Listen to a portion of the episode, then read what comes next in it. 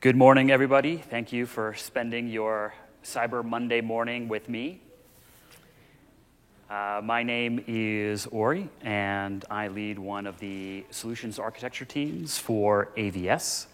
And that means that uh, me and my team spend our time in the trenches trying to get uh, different companies and device makers to integrate Alexa into their product. One of the sort of areas that we specialize in are products that have screens. And that means you need a very different kind of Alexa integration. So we spend a lot of time thinking about how do you have a good uh, Alexa integration with a product that also has a visual component to it. So with that, I'm going to give you a little sneak preview of what you're going to be able to do if you integrate these visual components with an Alexa product. So let's just switch here. All right.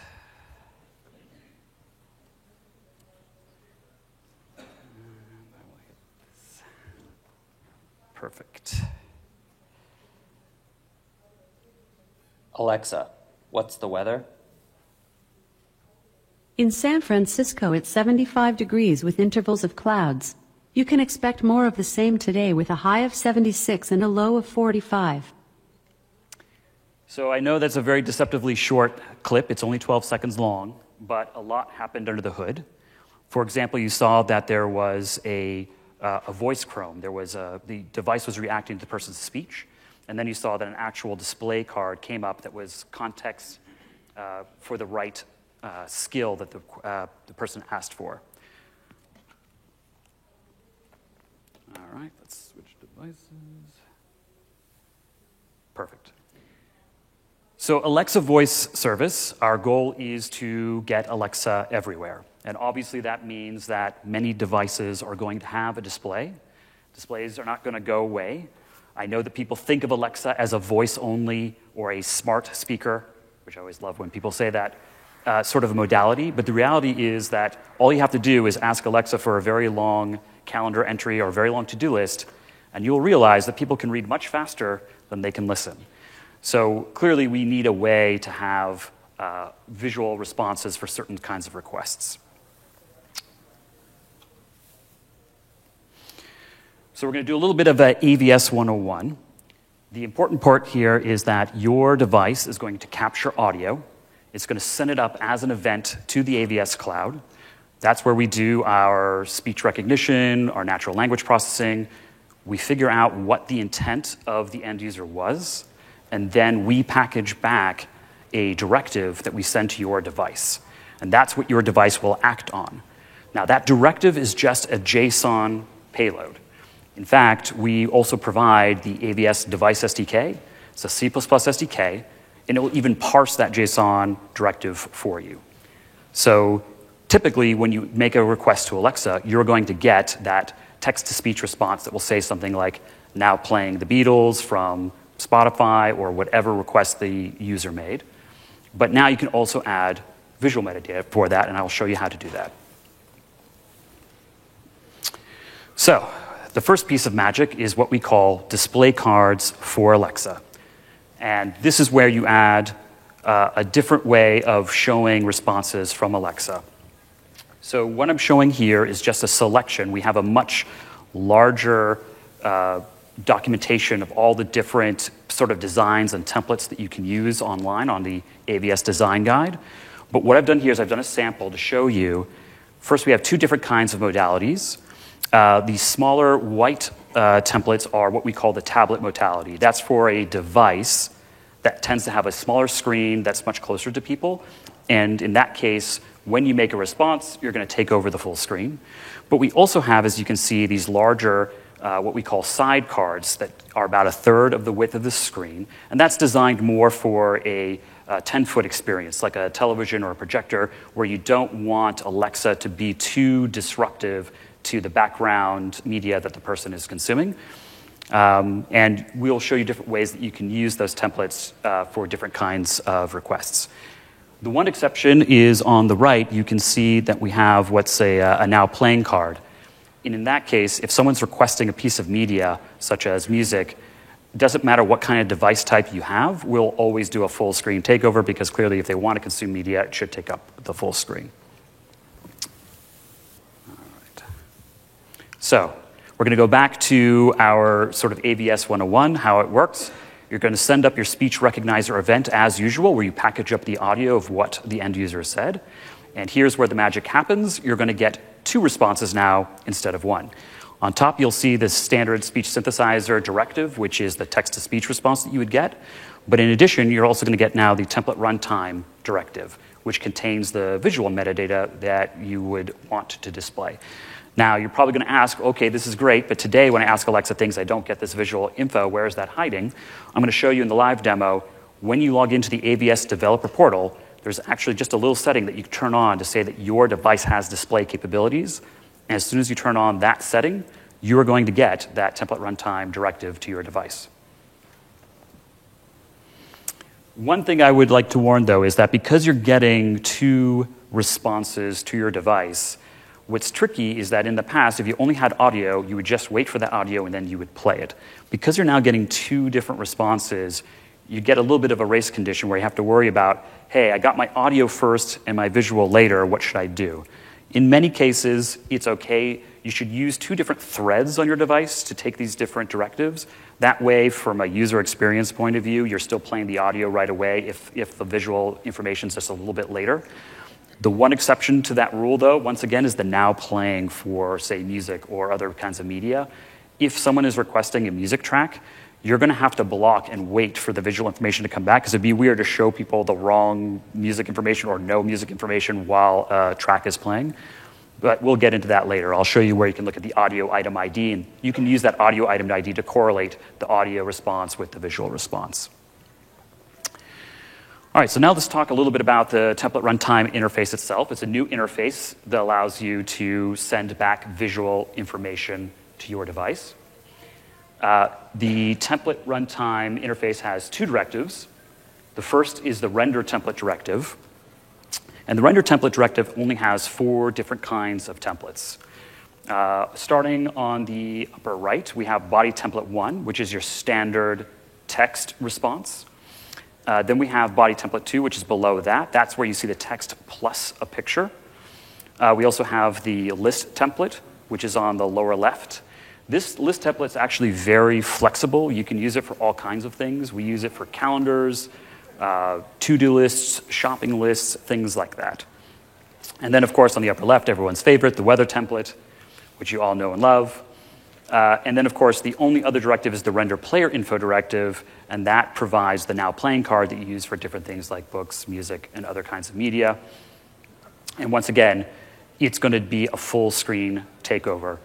Now, these templates that I'm showing here, I selected from our design guide just a few, but we have lots of different kinds of looks for those templates.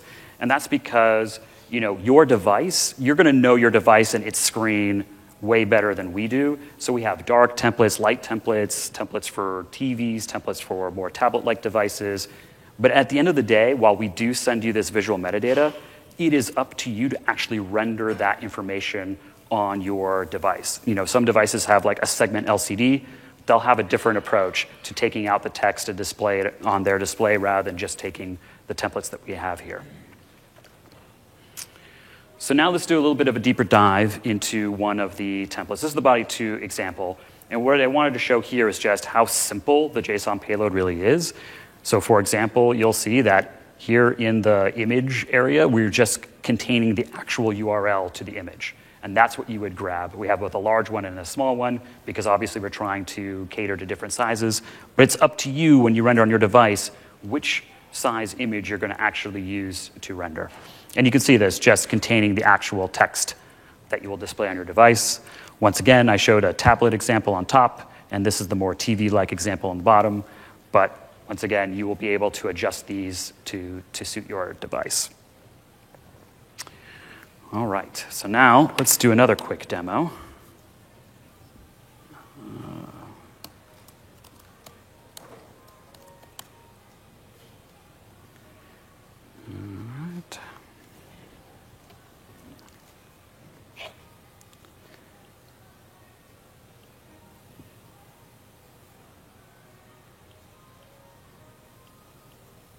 Alexa, what's on my calendar?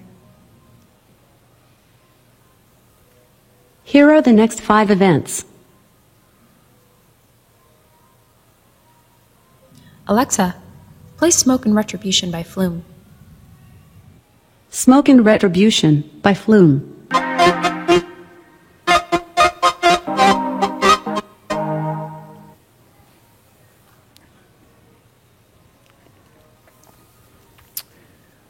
So what's important about that example is I wanted to show you what a TV-like experience looked like instead of the tablet experience that I showed at the beginning of the talk.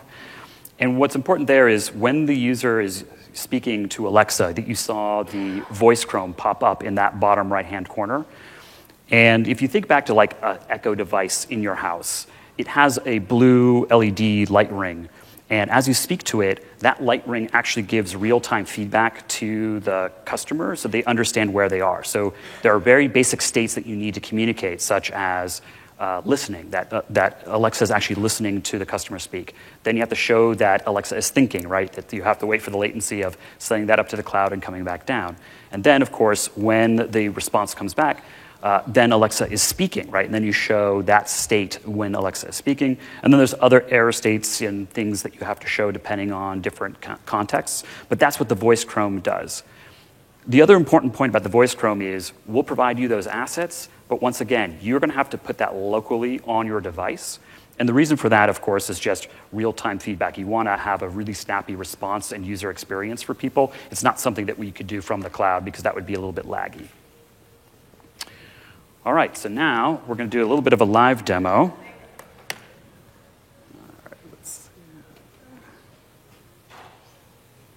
All right, so let's see if I can make this.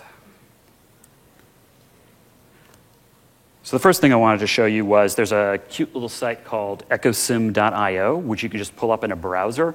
And if you log in uh, with your Amazon credentials, you can actually play right there with AVS in your browser, and it has a console mode that you can turn on right here.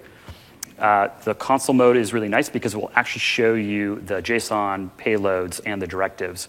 Unfortunately, due to the demo curse, I can't get this to actually work on the hotel Wi Fi, so I can actually show you the, the cards here. But trust me, when you're not on the Wi Fi here, you'll be able to just go to echosim.io and quickly start playing with the display cards without having to do, um, you know, install on an actual device.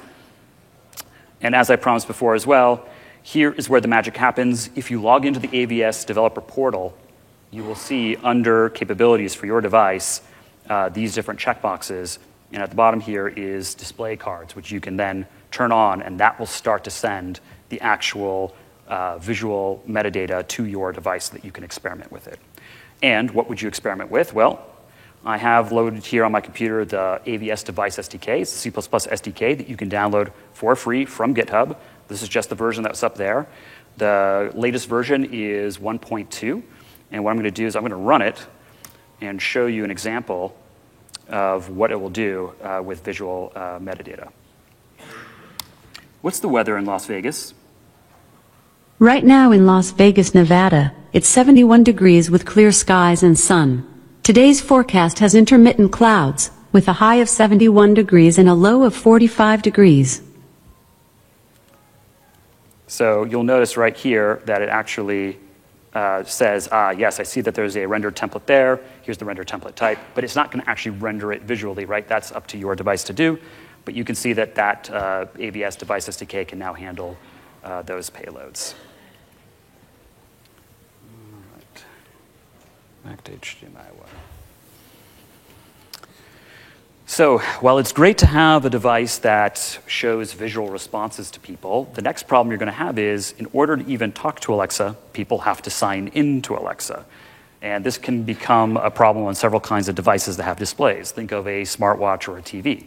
First problem you have is the dreaded on screen keyboard that we all hate. This is the one from Fire TV, so I'm just being fair even to our own devices. Uh, onboarding is hard, typing credentials is also really hard. So what we've done is we've developed a very simple solution for this problem, and that is basically a very OAuth style authentication scheme.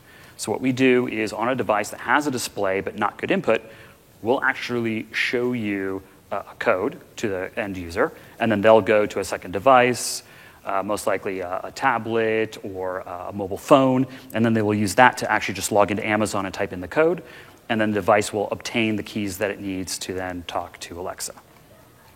Um, so I won't go too deep into all the steps that are required, but it's a very sort of OAuth 2 style uh, request. The first thing that's going to happen is your device is going to talk to log in with Amazon, which is our authentication mechanism, and you're going to grab two things. You're going to make a post request, and you're going to get back the URL that the user is going to need to go to, and you're also going to grab the code that you need to display to that user. And then after you display those things to the user, your device is going to go into a loop, checking with the service to see whether or not they have been granted the access. Um, once that uh, step is done, you're going to grab the tokens from AVS, and you're going to get two tokens. You're going to get the, uh, the, actual token to access and a refresh token, because every hour AVS expires the token, and you'll need to grab a refresh token. All right, so once you have gotten your customers onboarded onto the device and you're showing them visual information, what else can you do with this new sort of visual uh, Alexa experience? So I'm going to talk about two cool sort of skill things that you can do uh, with your device. Uh, the first is smart home for entertainment devices. So the best way to think about this is uh, obviously Alexa is very, very strong in smart home, and they've extended that to AV devices. So the mental framework that I like to use is uh, all these devices come with remote control. Smart home for entertainment devices allows you to replace anything on a physical remote control with voice commands. So the perfect example, of course, is you could ask Alexa to change the HDMI input on your television. Uh, or you could ask to turn up volume or change channels or a- anything like that. So that's what the smart home entertainment uh, can do. Um, now, I'm not going to go into all of the different interfaces, but you can see that we provide now all these interfaces that allows you to essentially do most of the things that anyone would ever want to do with a remote control. But there's one other area that probably customers are even more interested in than just replacing their remote control, and that is, of course, being able to search for specific content. So we have another set of APIs called the Video Skills API. And the way to think about this is this allows people to search for any piece of content that they want. Right, today, people run into a problem that if they want to watch a particular show, they have to remember what streaming service is it on or what studio produces it. They would have to use a custom skill and say, Alexa, tell CBS to play show X. But with Video Skill API, we take all that away. The person can just walk into the room and say, Alexa, play X show or play uh, movies by X actor. And we, by ingesting your content catalog, are able to provide uh, the right media or a search for that media without them having to think about a custom skill or having an awkward invocation phrase. Anyways, there, we have more sessions on all of these things here at uh, reInvent, so I won't go into all the details about how to do content ingestion, but just know that these are the kinds of cool things that you can do uh, when you have a video device connected to Alexa. All right. So now we've covered a lot of things. We've talked about display cards, voice chrome, code based linking, all these skills. So now I want to show you that it's not really that hard. We have uh, Hisense, they're a smart TV manufacturer. They're one of the first people to actually integrate all the things I just talked about into their smart TVs. And just a few days ago, I told them I was giving this presentation, and they actually went to their lab and did a little screen grab of uh, what is um, of some of these things actually working on their TV. So Bear with me, it's a little rough around the edges, but you can see that with just in a very short amount of time, people can integrate this into a device, and I wanted to show you what it looks like. So let's switch to this.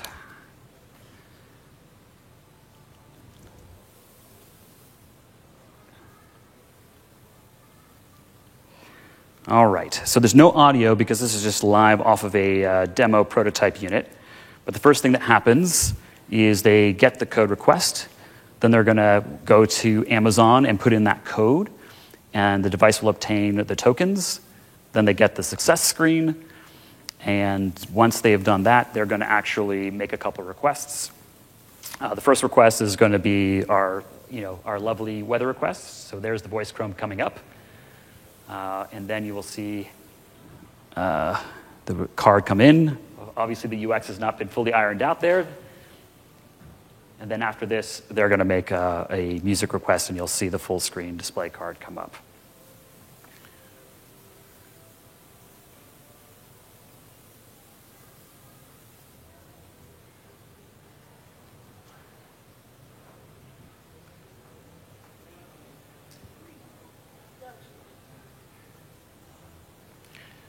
And so there you go.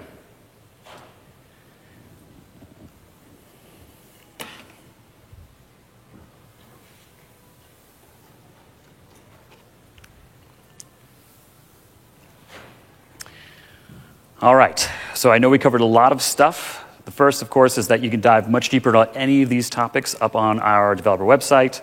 Uh, we talked about display cards uh, and voice Chrome. Once again, these are open APIs that you can access. We talked about code based linking, an easier way to get those people onto there.